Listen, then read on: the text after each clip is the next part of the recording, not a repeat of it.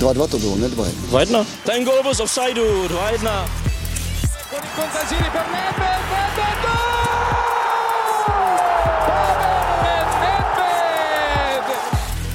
se nebavíme o tom, že to byl fotbal nahoru a dolů. Proč mi dáváte takové otázky?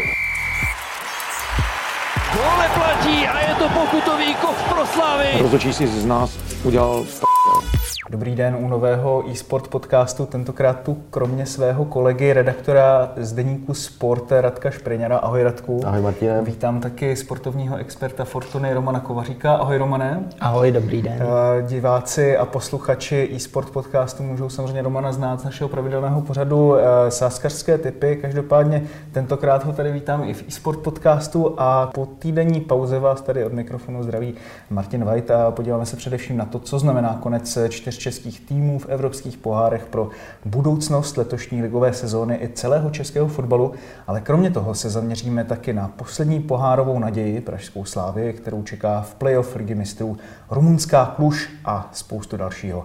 Teď už ale k první otázce, Romane, když jsme tě tu měli posledně právě v sáskařských typech před třetím předkolem evropských pohárů, hodně si varoval před silou Antwerp, ty nakonec postoupili po dvojzápase s Plzní, stejně jako FCSB, gólem z poslední minuty v odvetě proti Mladé Boleslavi a Trabzonspor samozřejmě vyřadil Spartu. Myslíš si, že to trio vypadnutí bylo zasloužené a dalo se tak nějak dopředu očekávat vlastně už podle té síly soupeřů? Tak eh, síla soupeřů byla velká, čímž bych nechtěl omlouvat eh, výkony českých týmů.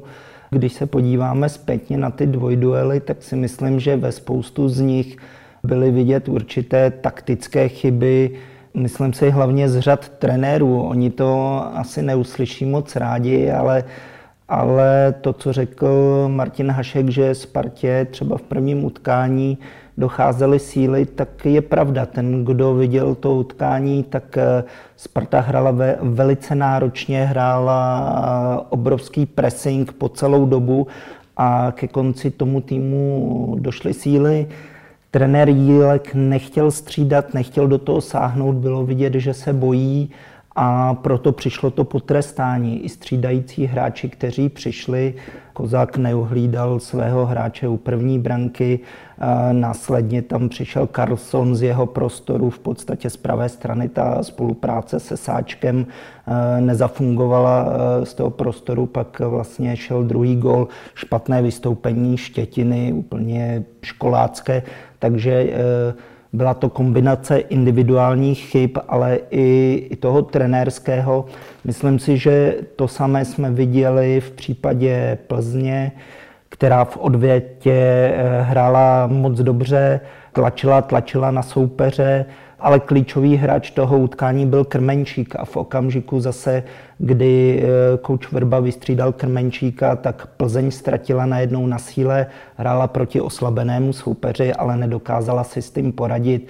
Pro mě velkým zklamáním eh, v drezu Plzně je Mihálik. Pokaždý, když přišel na hřiště, tak byl u inkasovaných branek, eh, nedokáže vyhrávat souboje. Takže eh, to jsou podle mě takové klíčové momenty těch dvojduelů, které byly hodně vyrovnané, dalo se s tím něco dělat, ale tyhle okamžiky rozhodují, české týmy se toho dopustily, ty zahraniční ne. A mladá Boleslav, eh, tam opět eh, nezvládnutý závěr utkání, špatné střídání, hráč, který v podstatě přišel na poslední minuty do zápasu, tak chyboval špatný odkop takže si myslím, že i trenéři mají na tom svůj podíl viny, nejenom hráči. S tím souhlasím ohledně těch trenérských minel, protože ještě jsme nezmínili Pavla Verbu, který v tom prvním utkání v Antwerpách tak vlastně na pozici desítky nasadil Dominika Janoška a na levou stranu zálohy Honzu Kovaříka. E, ukázalo se to jako chybný rozhodnutí, vlastně oba šli ze hřiště jako první střídající hráči a, a ani jeden tam neodezdal nějaký, nějaký svůj standard, takže, takže i v tomhle ohledu se dá určitě říkat, že, nebo tvrdit, že, že Palebra to taky nezvlád. Mhm.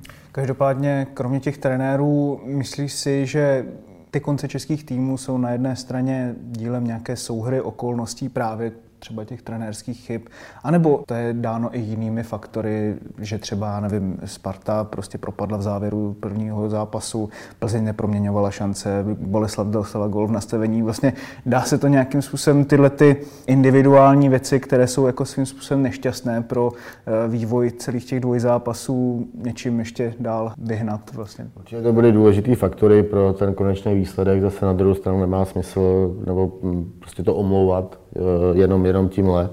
Pojďme si říct nebo položit si otázku, proč, proč Plzeň nezvládla první zápas, proč eh, se na venkovních stadionech v pohárové Evropě prezentuje takhle už delší dobu. Vlastně vybouchla v Antwerpách, vybouchla na Olympiakosu, eh, na jaře vybouchla v prvním předkole eh, nebo v prvním zápase playoff Evropské ligy na trávníku Dynama Zářeb. Vlastně po té slavné výhře v CSK Moskva je to jako docela pustina. Taková, přesně, přesně navíc Eh, navíc všechny ty tři zápasy Plzeň byla horší a nevypracovala si vlastně pomalu žádný gólový příležitosti a ani v jednom z těch zápasů neinkasovala.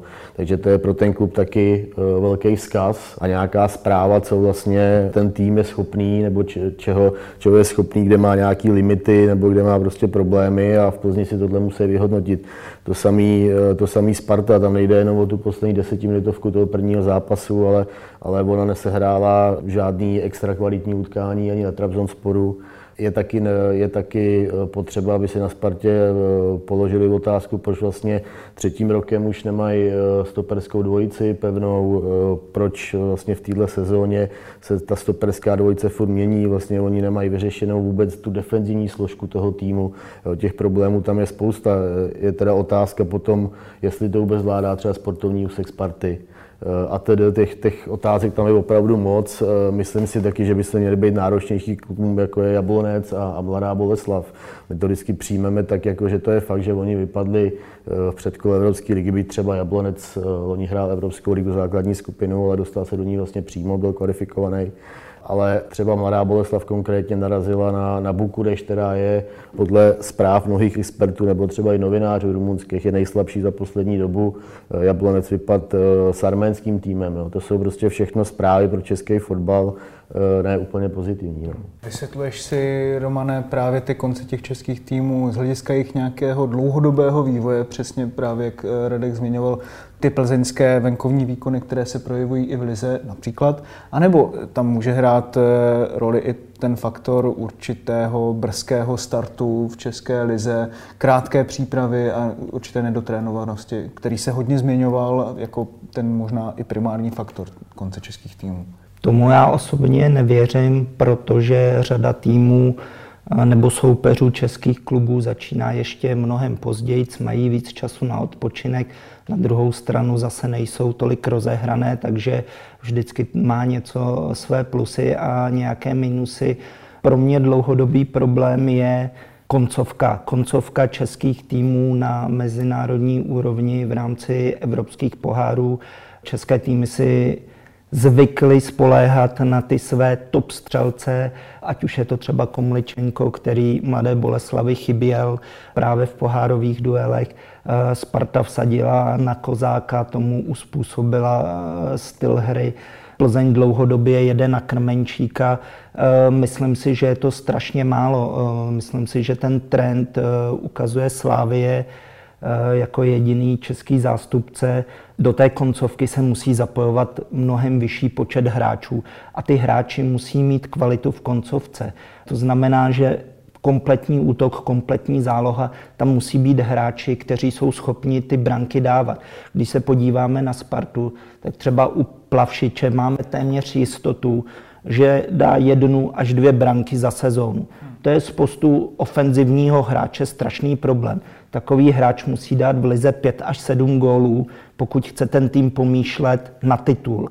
To ve Spartě prostě nepochopili a samozřejmě to je problém i v těch pohárech. Soupeř si načte nejlepšího střelce týmu, toho pokryje, zdvojí a proto musí dávat góly další hráči ze, z druhé vlny, ze střední vzdálenosti, góly spoza vápna, když vidíme v evropských soutěžích, jaké padají branky. To není kombinace do prázdné brány, co se snaží hrát české týmy. Kolikrát si ten tým opravdu pomůže střelou z 25 a 20 metrů a proto je potřeba mít vhodné typy hráčů, což zase Slávě má, ať už je to Stančů, ať už je to Hušbauer, z dálky umí dát góly, Souček i další hráči.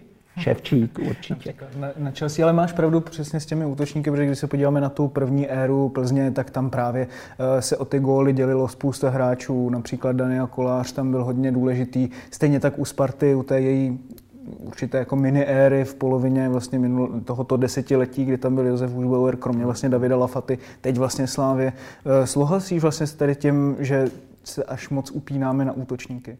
Rozhodně. Eh, já když, eh, když to stáhnu na Plzeň, protože tu mám nejvíc nasledovanou a vidím ji vlastně eh, každý týden, nebo i vlastně do teďka i dvakrát týdně jsem ji viděl, tak, tak je fakt, že tak, je, tak je fakt, že Plzeň se hodně spolíhá a vždycky se spolíhala na, na silného útočníka což ji teda vlastně... teď v těch posledních letech. V posledních letech a teď vlastně má i Krmenčíka, nebo vlastně v posledních dvou, třech letech tak se vyšvihnuli Kremenčík, a, ale opravdu rozdíl, jak, jak jste to zmínil, oproti té předchozí éře je, že, že momentálně ta záložní formace není tolik produktivní.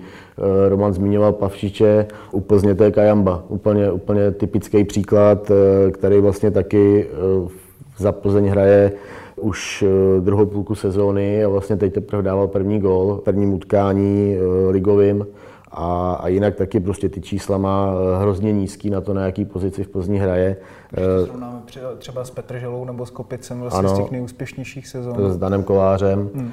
Eh, i když ten hrál na jiný pozici samozřejmě, ale, ale ta desítka třeba speciálně u Plzně taky, taky, taky velký problém, prostě produktivita na tomhle postu tam, tam momentálně vůbec není a, a z druhé strany bych třeba očekával, že to bude táhnout Honza Kopic, bohužel eh, on docela dobře stoupil do té sezóny, dal vlastně první dva vítězný góly v těch prvních dvou duelech, ale, ale pak se úplně odmlčel a navíc i, i, i herně jako hrozně, hrozně šel dolů a, a bylo to právě znát i, i v těch evropských zápasech, no, takže já jako s Romanem naprosto souhlasím.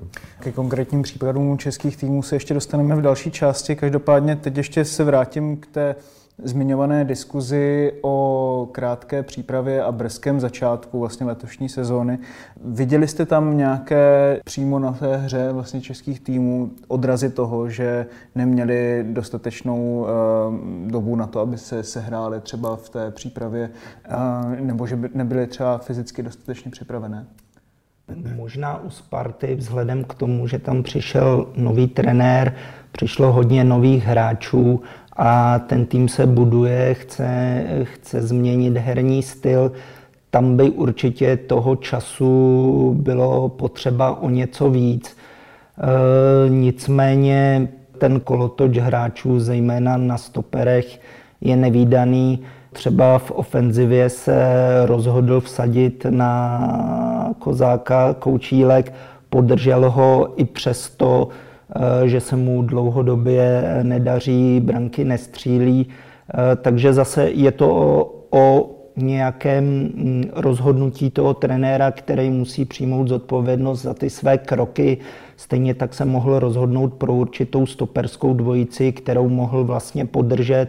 Po Jablonci mu zahrál Radakovič se Štětinou udrželi čisté konto, mohli je podržet, rozhodl se znovu do toho sáhnout, opět tu sestavu změnil, takže to jsou, to jsou takové věci, Některé pro mě nepochopitelné, třeba ohledně to Libora Kozáka, myslím si, že Tetech i v přípravě prokázal lepší formu, eh, v zápasech střílí víc branek, navíc trenér, eh, trenér ho nasazuje, eh, nasadil ho v evropských pohárech, čímž ukazuje, ano, tomuhle hráči věřím, že má lepší parametry pro mezinárodní fotbal, nicméně v lize sedí. Je to nepochopitelné tím se zastavuje i vývoj toho hráče a jeho cena.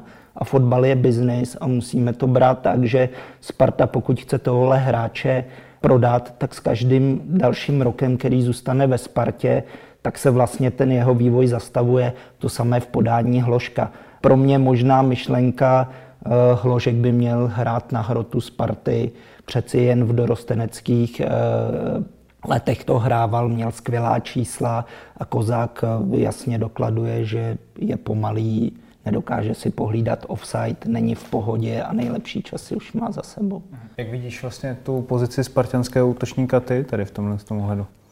No, pro mě taky asi v tuhle chvíli vychází líp Tetech. Kozák je opravdu v té koncovce zatím hrozně, hrozně neproduktivní a neefektivní a evidentně se to na něm podepisuje. A myslím si, že i co se týče nějaké pracovitosti, tak, tak Tetech má určitě lepší dispozice. A u, ně, u něj teda je problém, že jako on pracuje třeba jednou tak, jak by měl pracovat pro ten tým, tak pracuje třeba jednou ze tří zápasů, jo? ale to je zase věc prostě trenéra, aby, aby, aby to z něj dostal. A co se týče Adama Hloška, eh, já jsem se bavil s několika trenérama, který ho zažili už třeba jako v mládeži a údajně pro něj je eh, nejlepší pozice podhrot. No, takže jako já bych ho teda docela rád viděl tam, než na tom pravém křídle. Takže zatím tam, pokud si vzpomínám, tak, eh, tak dostal jenom nějakých pár minut na této pozici a snad od začátku tam se nikdy nenastoupil, teď, no, aby někdo nechytal za slovo, myslím si, že to tak je. A takže tady ta pozice pro něj, pro něj je šitá na míru, no. takže uvidíme, jak, jak se to tam bude dál vyvíjet na Spartě. Ještě když se vrátím k té předchozí otázce, myslíš si, že ty debaty o té nedotrénovanosti nebo brzkém začátku, pozdním konci se můžou nějakým způsobem podepsat na tom projektu nadstavby ve Fortuna Lize? Takhle, můj, můj názor je ten, že, že ta liga skončila, si myslím, eh, na konci května. Eh, já bych ten termín vůbec nějakým způsobem nespochybňoval, ale myslím, že to je v pořádku. Určitě by mělo projít nějakou diskuzí s klubama napříč, napříč kluby eh, začátek soutěže. Podle mě, kdyby se, kdyby se liga o týden nebo možná o 14 dní posunula, ale myslím, že o týden určitě by to nebyl, nebyl žádný problém a kluby by získali týden, týden na přípravu ukázalo se, že nějaký ten faktor rozehranosti asi není úplně, úplně podstatný, kvůli čemu teda ta liga začínala vlastně už nevím, 13. nebo 12. července. Jo. Takže z mýho pohledu, kdyby se posunul začátek eh, příští sezóny Fortuna ligy, tak, tak by to bylo dobře a, a asi by to těm klubům, eh, klubům pomohlo.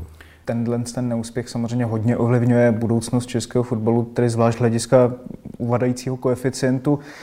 Když to ale trošku otočím a tady přednesu takovou kacířskou myšlenku, je opravdu jakoby tak strašně nezbytné, aby poháry hrálo hned pět českých týmů, zvlášť když se třeba do základních skupin stejně dostanou dva, maximálně třeba tři, které na úvod předkol navíc dostanou slabé soupeře, takže na nich vlastně české týmy můžou dohnat ten koeficient zase v příštích letech, tím spíš, že by se to vlastně dělilo čtyřmi týmy hmm. a ne pěti. No nezbytné. Já si myslím, že to je dobře. Čím víc týmů, které, které získá, nebo hráči, kteří získají zkušenosti na evropském pódiu, tak, tak je to jenom dobře. Je to dobře pro ně, je to dobře pro celý český fotbal.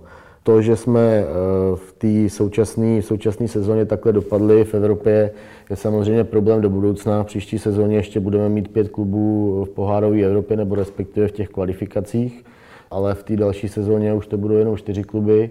A což je samozřejmě, což je samozřejmě špatně, protože eh, ty kluby od UEFI dostanou samozřejmě eh, méně peněz za ty pohárové předkola, případně za postupy. Eh, to znamená, že do toho celého českého fotbalu se vlastně bude týct méně, méně finančních prostředků. Druhá věc je taky hráči, že, že nezískají tolik, tolik zkušeností v těžkých zápasech.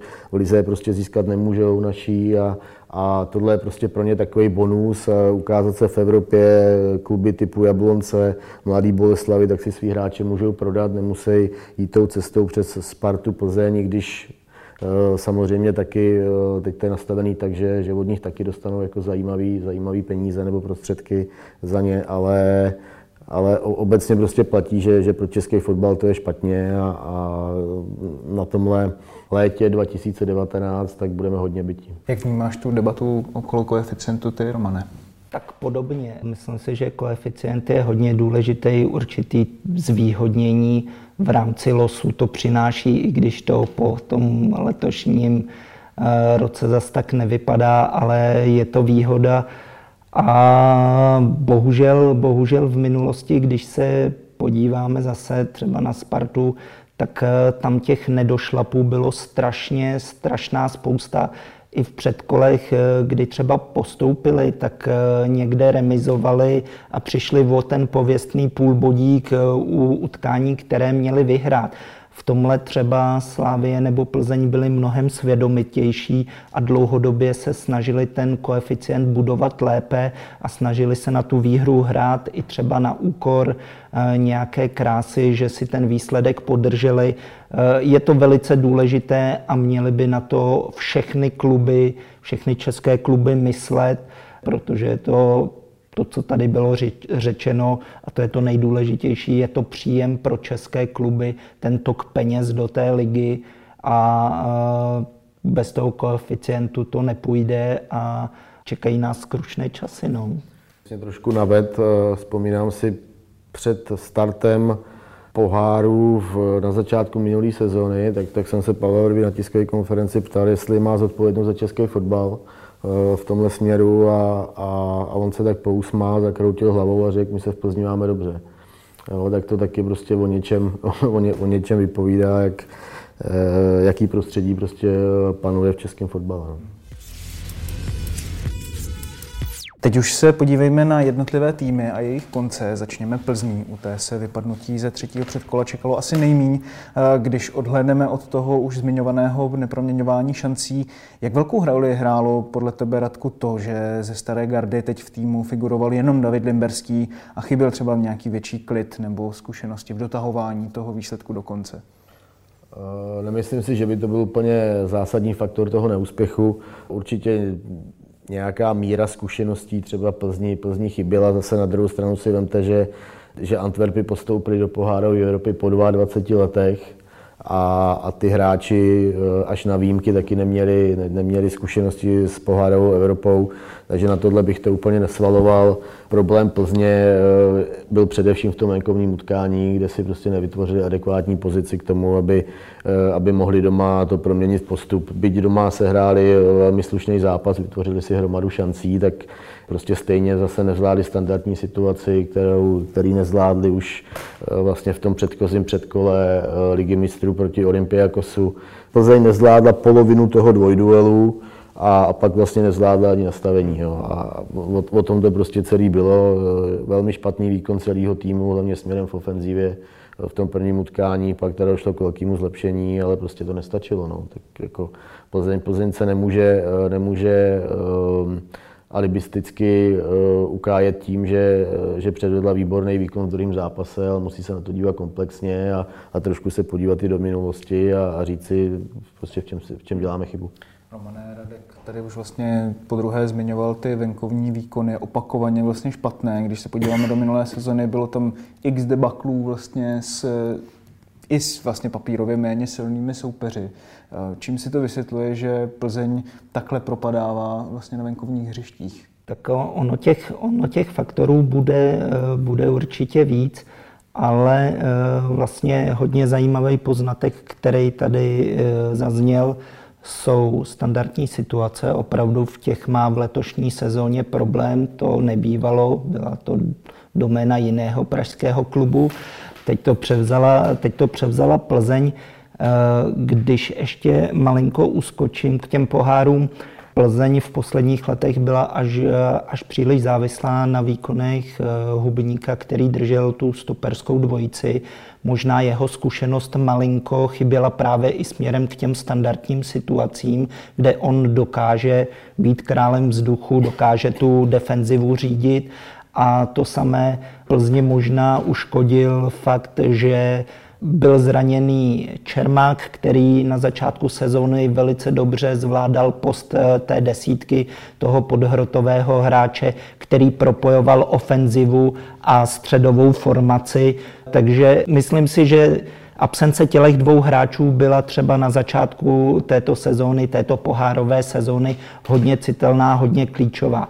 Jinak je pravda, že loni většinu bodů ta Plzeň eh, vlastně si uhrála doma, kde ztratila snad body za celou sezonu pouze jednou a tím byl tažený její výkon. Na druhou stranu ty venkovní výkony, pokud si dobře pamatuju, Plzeň eh, loni vyhrála 14krát 1-0 v průběhu celé sezony a to je vlastně jedno s druhým. Je to pokles té ofenzivy a produktivity v ofenzivě, který souvisel i s tím, že Krmenčík byl dlouhodobě zraněný. Plzeň najednou hledala nové vazby eh, v té ofenzivní fázi a ta síla toho týmu šla v koncovce logicky dolů, takže myslím si, že je to dáno tím.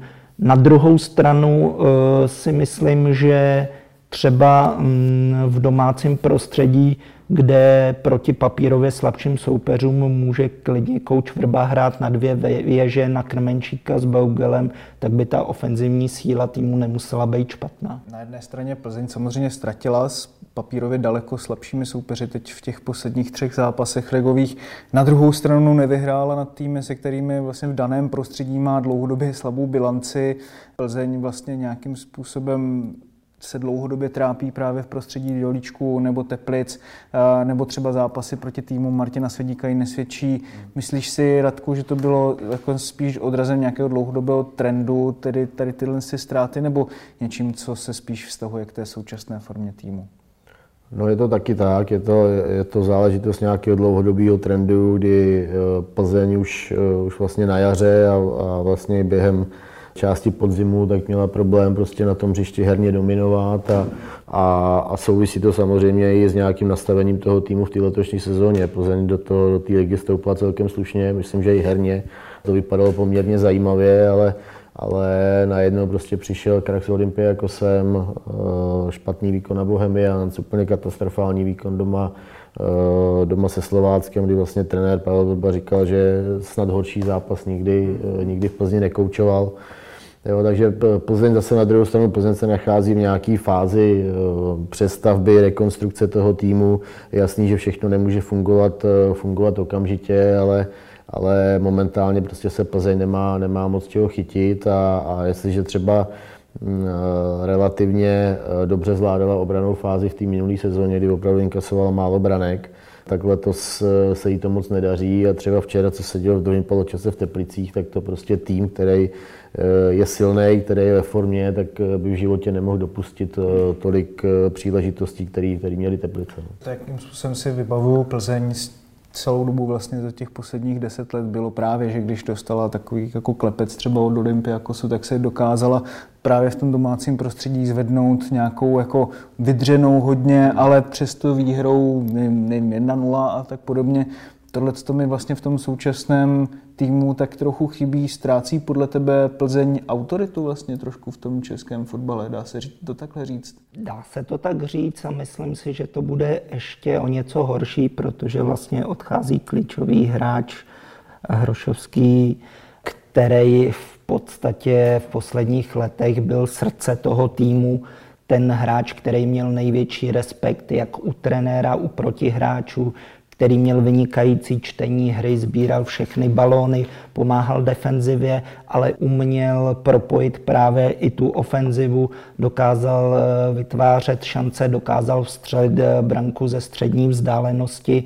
Myslím si, že to bude asi největší problém teďka Plzně a to, co říkáš, jakmile tým několikrát po sobě prohraje, tak ostatní si na něj začínají věřit a, a ztrácí, ztrácí určitě ten respekt a, a musí si ho znovu vybudovat a to nějaký čas trvá a získáš ho až po nějaké sérii dobrých výsledků, která samozřejmě nejsou to tři, čtyři zápasy, ale potřebuješ vyhrát nebo neprohrát třeba desetkrát v řadě, aby ses dostal zas na tu vlnu, kdy, kdy získáváš sebevědomí i ten tým.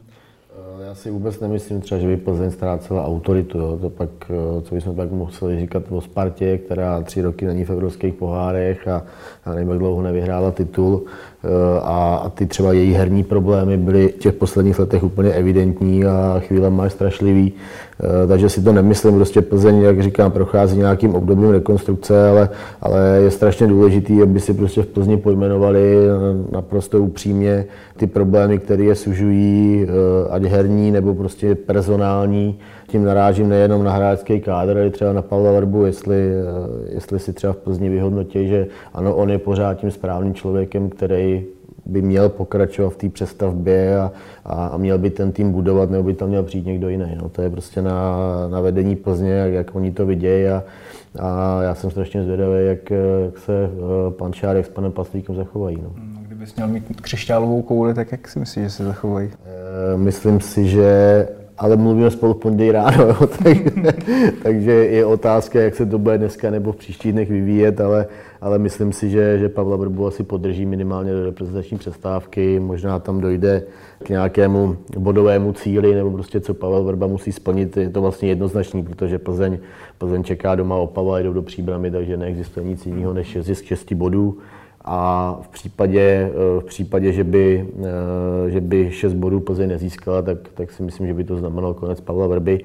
Eh, nicméně může se stát to, že, že během dneška prostě Pavel Vrba je odvolaný. Hmm. Z té souvislosti mě napadá vlastně další otázka. Co teď vlastně pro Plzeň v sezóně hlavním cílem? Určité přebudování týmu, nalezení té kostry toho týmu, určité ofenzivní vybudování těch mechanismů v útočné fázi, aby třeba prostor dostali víc mladí hráči. Lukáš Kalvach se zatím prezentuje velice dobře, Dominik Janošek taky zatím zvládá podle mě docela ten přechod, byť samozřejmě si narážel na ten jeho výkon v Antwerpách.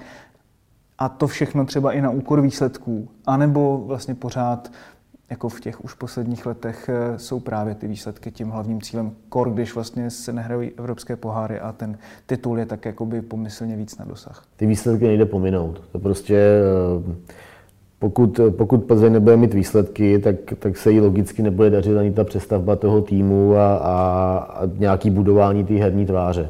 Jo, pořád, pořád eh, Plzeň stojí na nějakých základech, který má postavený a, a, a je, potřeba, je potřeba ten tým vyladit a, a určit prostě ty správné role a pozice jednotlivým hráčům a pořádně slepit tu základní sestavu ale prostě s tím ruku v ruce jako musí jít výsledky. Jo. Prostě Sparta, Slávě, Plzeň, tak jsou to tři dominantní týmy tady v České lize a asi neexistuje, aby, eh, aby Plzeň se motala někde okolo 5. 6. místa. Jo. To, to v Plzni by určitě nepřipustili, takže, takže ano, ten vývoj týmu eh, musí jít razantně nahoru a, a a co nejrychleji samozřejmě, ale uh, musí to být podpořený výsledkem, bez toho to prostě nejde. Ostatně už vlastně v té první éře Pavla Verby taky to muselo být podpořené výsledky, protože to odnesl vlastně před ním Přesně Jaroslav tak. Šilhavý. Každopádně Pavel Vrba už naznačil, že ten kádr současný je hodně přefouklý a musí být zeštíhlen.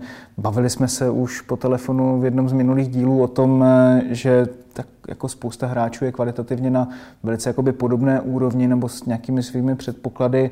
Kdo by tu určitou čistku eh, plzeňskou mohl odnést? Hmm. Určitě tam k něčemu dojde. E, jasný, že Plzeň se prostě bude muset e, zbavit nějakých hráčů, protože ten, ten kádr je opravdu přebujelej. Nebudu říkat, že to tak stoprocentně bude, ale, ale myslím si, že ve velkém ohrožení je třeba Jan Kovařík, Roman Procházka, protože Plzeň, Plzeň tam má ve středu pole alternativy.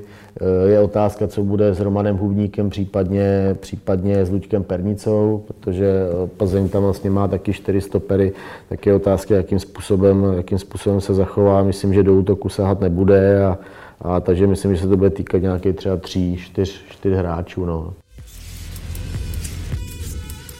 Když se teď přesuneme ke Spartě, tam se asi trochu jako dalo čekat, že Trabzonspor bude hodně těžkou překážkou, Romane, ale vlastně jak hodnotíš ten pohárový výkon letenských a vlastně i teď výhru proti Baníku? Vidíš už tam známky určitého výkonnostního posunu pod trenérem eh, Václavem Mílkem? Já v Spartě fandím od malička, takže ji sleduju bedlivěji než eh, jakýkoliv jiný tým a vidím její každý zápas doma, venku, v přípravě. Je to pro mě hodně složitá otázka, protože trenér Jílek avizoval, že se chce prezentovat nějakým herním stylem, který bude signifikantní, který fanoušci poznají, co chce hrát. Já ho tam bohužel pořád nevidím. Když vezmu třeba utkání s Mladou Boleslaví, kdy se Sparta třikrát prosadila ze vzduchu, ten zápas prohrála, to jsou v podstatě staré dobré nákopy, které fungovaly i za Davida Lafaty. Eh, všechno do vápna, máme tam eh, hráče, kterému věříme. Eh, dřív to byl David Lafata, teď je to Libor Kozák. Dobře víme, že Lafata byl skvělý hráč, ale kolik titulů s ním Sparta vyhrála, kolik úspěchů dělala v pohárech, moc jich nebylo. Teď to vidím obdobně. Sázka na Kozáka si nemyslím, že je dobrá. Eh, že by s tím Sparta měla výhledově pracovat. Sparta by měla mít styl, kterým se chce prezentovat jak v lize, tak v evropských pohárech. A tady je vidět i ten rozpor kouče Jilka. V pohárech hrál Tetech, protože je rychlostní typ, má větší předpoklady pro ten fotbal. V lize hraje Kozák, nedává mi to smysl. Druhá věc jsou ty ofenzivní hráči, který mají dávat góly, ať je to Plavšič, ať je to Hašek, ať je to Trávník. Eh, jsou to hráči, kteří jsou možná dobří v předfinále, ale v koncovce se trápí. Eh, I přesto, že Hašek teď dal dvě branky, tak když vememe, eh, co nedokázal v sezóně proměnit, několikrát netrefil prázdnou bránu, to je velký problém. Ale abych se vrátil k tomu Trabzonsporu, doma zahrála Sparta velice dobře na to, jaké možnosti finanční má Trabzonspor, jaké si přivádí hráče, tak byla v prvním utkání lepší. To, že prokaučovala eh, závěr zápasu je druhá věc. V Trabzonsporu eh, prvních 20 minut eh, hrála bez, bez sebevědomí, nedokázala se dostat v podstatě za půlku, inkasovala gol, měl jsem obavy, že z toho bude velký průšvih, ale ta hra se ku podivu vyrovnala, velmi dobrý výkon předvedl Hložek, opakovaně Kanga, takže e, myslím si, že herně určitě ne, neudělala ostudu ani v Turecku. Myslím si, že Sparta trošku doplatila i na fanoušky, že závěr utkání eh, na letné za stavu 2-0, kdyby byl plný stadion, tak by se to nestalo, že by si Sparta nenechala dát dvě branky, protože diváci by to mužstvo podrželi. Je tam, je tam hodně proměných. Každopádně si myslím, že třeba eh, zápas s Baníkem byl v pořádku z toho pohledu, že si Koučílek vyzkoušel variantu bez Kangy. Určitě by ten, eh, ten tým měl být připraven na tu situaci, že se vám hráč zraní nebo že eh, bude vykartovaný. Na druhou stranu opakovaně Koučílek si musí uvědomit, že ve Spartě a ne v Olomouci, že má k dispozici hodně široký kádr, konkurenční prostředí a hráče je potřeba střídat. Je to za prvé motivace pro samotné hráče, jdu se poprat 30 minut, 15 minut, jdu ukázat na to hřiště, že můžu hrát v základu. A navíc se snaží hrát hodně náročným stylem, kde se snaží do hry aplikovat pressing. Tím je vidět, že ofenzivním hráčům typu Plavšič, Hložek, Hašek, eh, případně, případně Kozák, docházejí síly. Takže to jsou hráči, kteří jsou vždycky na střídání od 60. minuty připravení. A tím, jak má široký kádr, tak si myslím, že by měl mnohem čas, častěji a lépe, lépe střídat což vidím jako zatím hodně velkou slabinu. Vys teď poslední utkání s Baníkem, soupeř byl neškodný, nechápu, proč tam posílá Grajcara na poslední 3-4 minuty si proběhnout, mohl dostat 15 minut, určitě by si Hložek rád po nemoci a po výkonu v Trabzonsporu odpočinul, nebo kdokoliv jiný, jiný hráč, mohl ušetřit cíly, mohlo to být motivační pro další hráče, takže myslím si, že se s tím dá pracovat mnohem, mnohem lépe a jsou to takové možná detaily, ale spousta těch detailů pak rozhoduje v těch klíčových fázích, v těch vyrovnaných zápasech, kdy se přelívá jedna, jedna maličkost eh, na stranu toho či onoho týmu. Co se týče Sparty, tak eh, pro mě tam je prostě neustále eh, zarážející nejenom to složení obrané čtyřky, ale ale to, jakým způsobem se Sparta prezentuje prostě v celé té defenzivní činnosti, činnosti týmu. A když si třeba vybavím těch, já nevím, prvních 10-15 minut eh, včerejšího zápasu eh, proti Ostravě, tak Ostrava tam měla tři poměrně jako zajímavé situace v okolí nebo uvnitř Vápna a, a kdyby, eh, kdyby, proti, nebo kdyby se do těchto prostor dostal tým typu Slávie, tak Sparta prohrá třeba 2-0 po 15 minutách. Jo. Tam, tam to opravdu opravdu to tam eh, Baník špatně vyřešil a, a Sparta se pak Lacino dostal vlastně do dvougólového vedení a, a ten zápas zvládla, jo, ale, ale prostě tu defenzívu eh, Sparta nemá vyřešenou a, a bojím se, se to ukáže prostě hned, hned v dalších ligových zápasech. Ona, ona se ještě řeší pořád ten stoperská dvojice, ale když se podíváme na hru Sparty podrobněji, tak pro mě je nepochopitelné, jak takovýhle velkoklub nemůže mít e, vyřešen post pravého beka. To, že tam alternuje záložník Sáček, je opravdu nepochopitelný.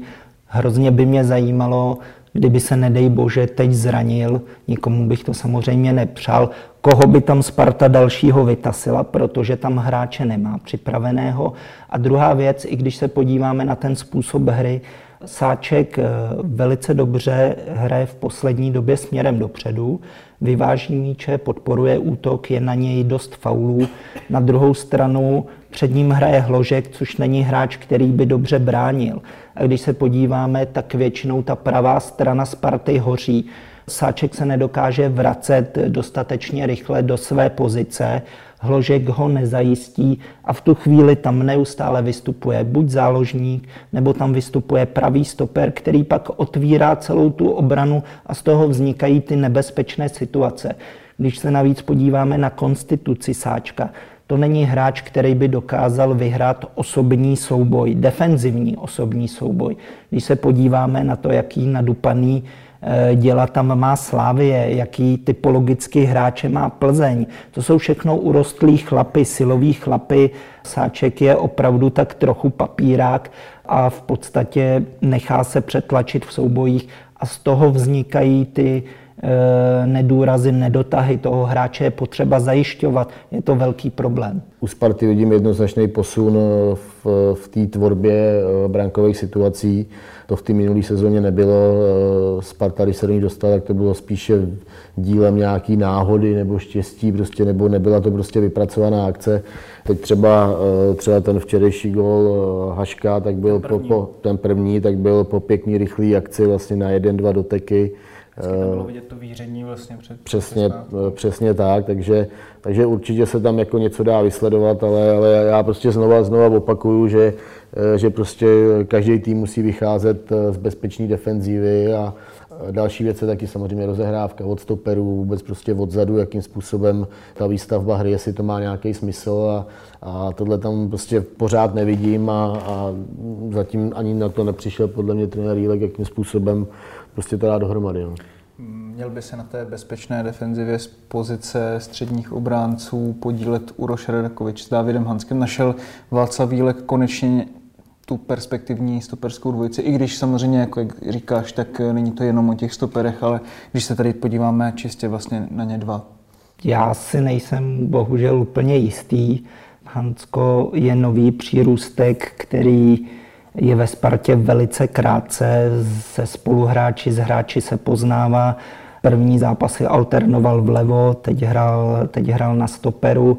Já si věřím tomu, že eh, v okamžiku, kdy bude připraven David Liška, který už hrál za, za Bčko tento víkend, tak eh, že tu šanci dostane a že se opět ta pozice měnit eh, na stoperu bude upřímně za mě asi nejlepší, nejlepší možná dvojice by byla právě Liška Radakovič směrem k parametrům, která ta stoperská dvojice má, protože Sparta v minulosti právě zaostávala v těch fyzických parametrech, ale je vidět, že i ta výstavba toho týmu eh, v letošním roce se posunula, protože pokud se dostaneme do té situace, že Radakovič eh, Hansko, eh, Kosta, Krejčí, Manžek, eh, Tetech, eh, Kozák. Najednou, najednou je tam prostor vybrat si z těch vyšších hráčů, což se promítá samozřejmě nejen do těch defenzivních standardek, ale i ofenzivních. Sparta najednou začala dávat goly ze standardek, Kosta se trefil dvakrát. V minulosti Sparta byla schopná zahrávat 14 rohů za zápas a nebylo z toho vůbec nic. Takže to je, to je určitě mírný posun ale myslím si, že do té stoperské dvojice se bude, bude ještě sahat, i když z vyjádření kouče Jílka cítím, že po tomhle utkání nechá stoperskou dvojici hrát do toho okamžiku, kdy se dopustí nějaké zásadní klíčové chyby, což přijde podle mě v nějakém větším zápase se silnějším soupeřem. Eh, možná vlastně největším tématem toho zápasu na hřišti bylo nenasazení Guelora Kangy do základní sestavy. Trenér Václav Vílek po zápase hovořil o tom, že nešlo žádný nějaký osobní motiv, eh, ale to trenéři samozřejmě v podobných situacích často říkají, vidíš Radku to, že by to mělo být opravdu čistě třeba spíš toho taktického rázu, než nějakého osobního dokázat, že si teda Sparta dokáže poradit i právě bez Guelora Kangy. Byť trenéra Jílka velmi respektuji, jako každýho ligového trenéra, tak tomhle mu teda vůbec nevěřím, že to nebyl osobní motiv, protože pokud nechá eh, nejproduktivnějšího hráče eh, na lavičce, vlastně nenasadí ho ani v průběhu utkání, tak prostě ten osobní motiv tam jednoznačně je. A, a rozhodně nešlo o to, že by si chtěl vyzkoušet nějakou eh, variantu bez kangy. To prostě na to, na to Sparta nemá prostor, kort, kort potom, v jaký pozici vlastně v tabulce se nacházela před tímhle zápasem a že nutně potřebovala vyhrát a, a druhou věcí je to, že vlastně nezvládla eh, ten, to pohárový dvojutkání s Trabzonsporem. Jo. Takže před Spartou byl důležitý zápas s těžkým soupeřem, který eh, vyhrál tuším poslední dva zápasy Ostrava, že zvedla se a, jela poměrně... Ano, a, a jela poměrně sebevědomá eh, na Spartu, takže tam jednoznačně osobní motiv byl v tom, že nenasadím Kangu. Na té jeho pozici vlastně hrál, hrál Trávník, co jsem teda viděl, protože jsem neviděl úplně celý zápas, když jsem pak musel do Teplic eh, na zápas Plzní, tak mě trávník opět, opět nepřesvědčil. Kanga na té pozici tam, tam vypadá líp a je mnohem takový nebezpečnější, kreativnější. Takže je otázka, jak to bude dál vypadat, ale určitě to prostě byla nějaká zase výstraha prostě pro Kangu. Co jim mohlo motivovat tu osobní výstrahu?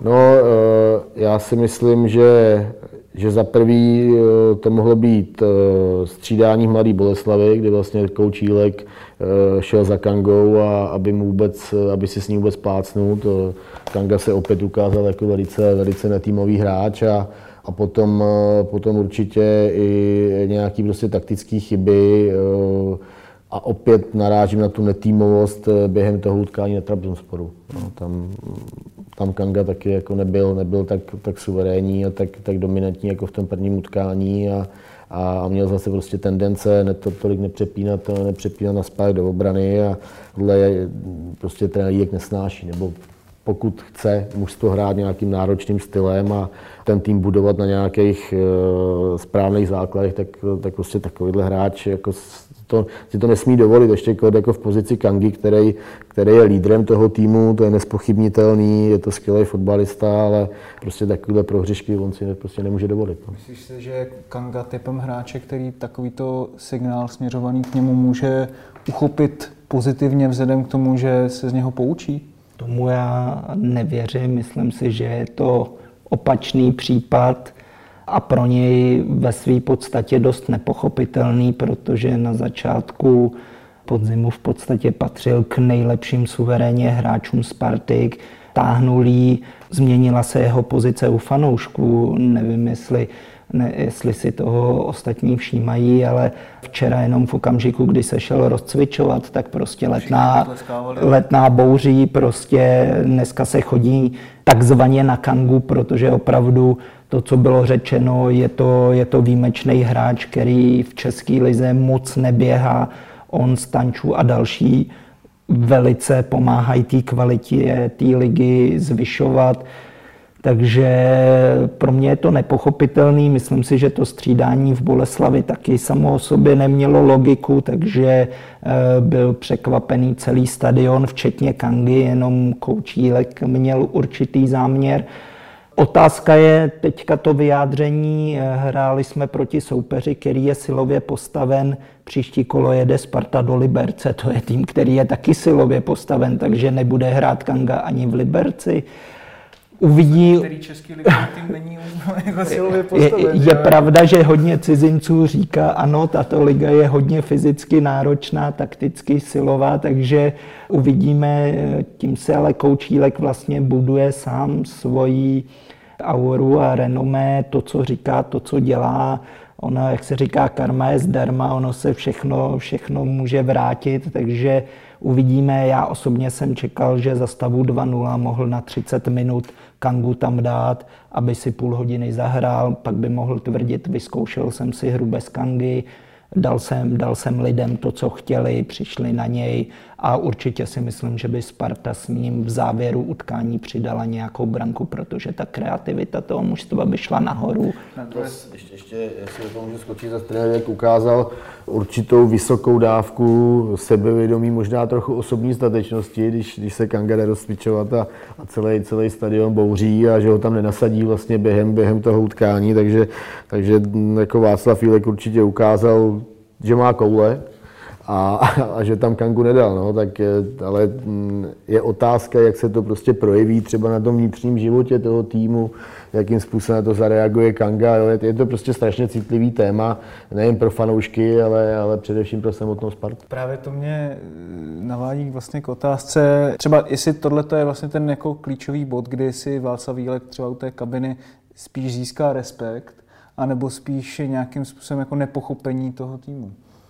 Ta kabina samozřejmě není úplně jednolitá, takže e, u hráčů typu Tetech, e, Manžek, e, Kosta, který je vynikající kamarád s Kangou, tam určitě ty body stoprocentně nezíská. Hráči ostatní by měli být schopni vnímat přínos Kangy pro tým, a měli by se od toho odprostit, takže nemělo by to být Češi versus cizinci. Měli, měli by to respektovat tak, ano, nikdo nemá to místo jisté, eh, může hrát kdokoliv, jednou hraje Kozák, jednou hraje Tetech, to samé platí eh, o Kangovi, měli by si z toho vzít to pozitivní, ale nejsem si zcela jistý, že to tak bude. Mluvili jsme o zeštíhlování kádru u Plzně, to asi nějakým způsobem postihne i Spartu. Je tam šest stoperů, i když samozřejmě jsou v různé fázi nějakých zranění, takže i kvůli těm zdravotním problémům se často nezdá až tak jakoby ten kádr přebujelý, jak by mohl být v normálním případě. Každopádně o koho bys, Romane, čekal, že letnou opustí po tom letošním letním přestupovém období? U Sparty jsou samozřejmě dvě kategorie hráčů a to jsou jedni, kteří odejdou na hostování, protože nemají v současnou chvíli odpovídající kvalitu nebo na jejich postu je moc velká konkurence. A pak samozřejmě můžou odejít hráči, na které přijde ještě adekvátní nabídka z ciziny, což samozřejmě je eh, možné v případě, v případě TTH nebo právě v případě Kangy to jsou relevantní věci, takže na tyhle dva by mohla přijít nabídka ze zahraničí. Z toho kádru eh, širšího eh, vzhledem k té Marotce, tak eh, Samozřejmě na listině Kája Benheim bohužel jsme zjistili, že pro ně odbyt za poslední roky není vzhledem k vysokému platu, takže těch odchodů nebude tolik. Teď se ještě v našem posledním bloku podívejme na závěr na Pražskou slávy, kterou čeká v úterý první zápas playoff Ligy mistrů v rumunské Kluži.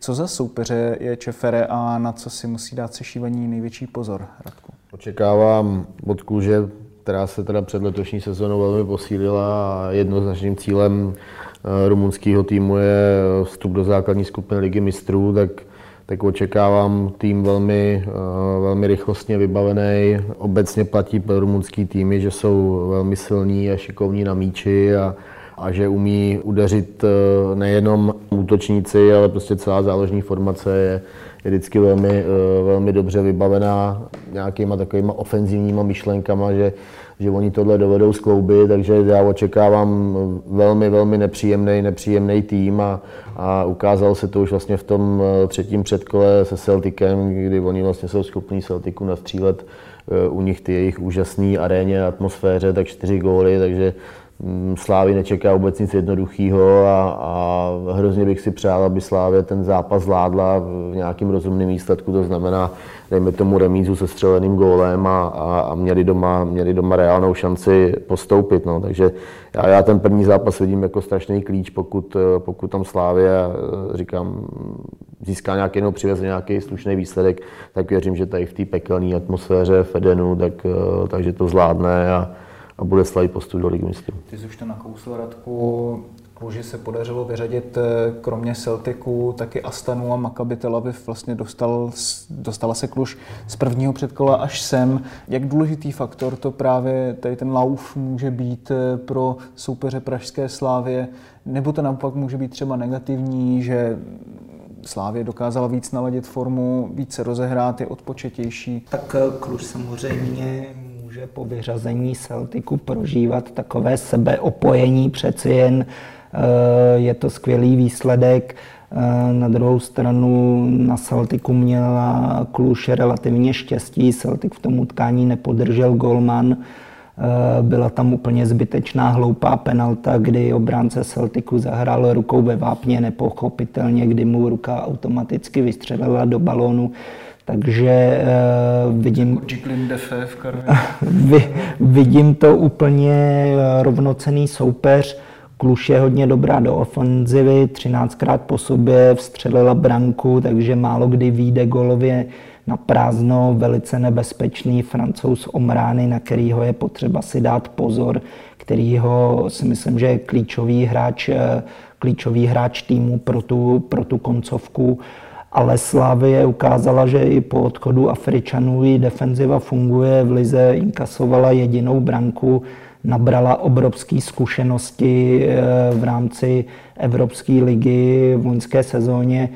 Takže já bych byl taky optimista a věřím, věřím podobně tomu, že v prvním utkání v Rumunsku neprohraje a vstřelí branku. Myslím si, že by se klasicky mohl proti svým trefit Stanču. Jste radši, že Slávě narazila na Kluž než na Celtic? Takhle, to řeknu. Kdybych byl fanoušek Slávě, čímž, čímž nejsem, tak, eh, tak by mě strašně mrzelo, že, že nepojedu na Celtic. Třeba tam pojedou otroci někde. třeba, třeba tam někdy pojedou otroci, když bojím se kdy. e, e, takže z tohoto pohledu je, je to jednoznačný kluše jako míň atraktivní destinace e, pro fanoušky samozřejmě, ale jestli si vybírat, já bych možná třeba chtěl radši Celtic než, než Kluž no, pro Slávy.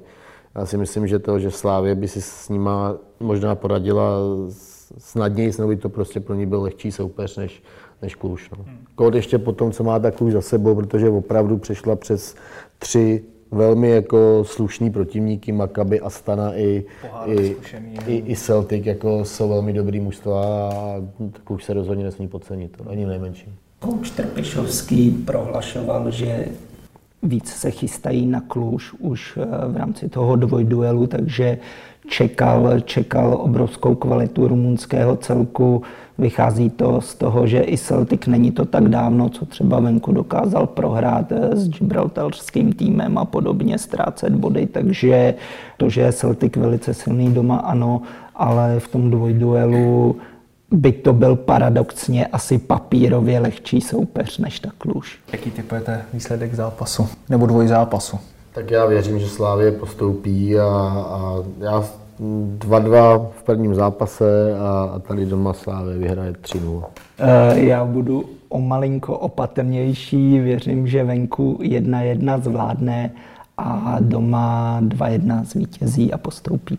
Tak eh, ze strany vás obou opatrný optimismus, se kterým se dnes rozloučíme s naším dnešním e-sport podcastem. Já vám moc krát Radku i Romane děkuji za účast a vám posluchačům moc krát taky děkuji za to, že jste dnešní díl doposlouchali až sem do konce a samozřejmě připomínám, že všechny eh, díly dosavadní e-sport podcastu i ty další najdete jak na stránce esport.cz lomeno podcasty, tak také ve všech podcastových aplikacích, včetně YouRadio nebo Spotify a brzy už taky doufejme na iTunes. Mějte se moc pěkně. 2-2 to bylo, ne 2-1. 2-1. Ten gol byl z offsideu, 2-1.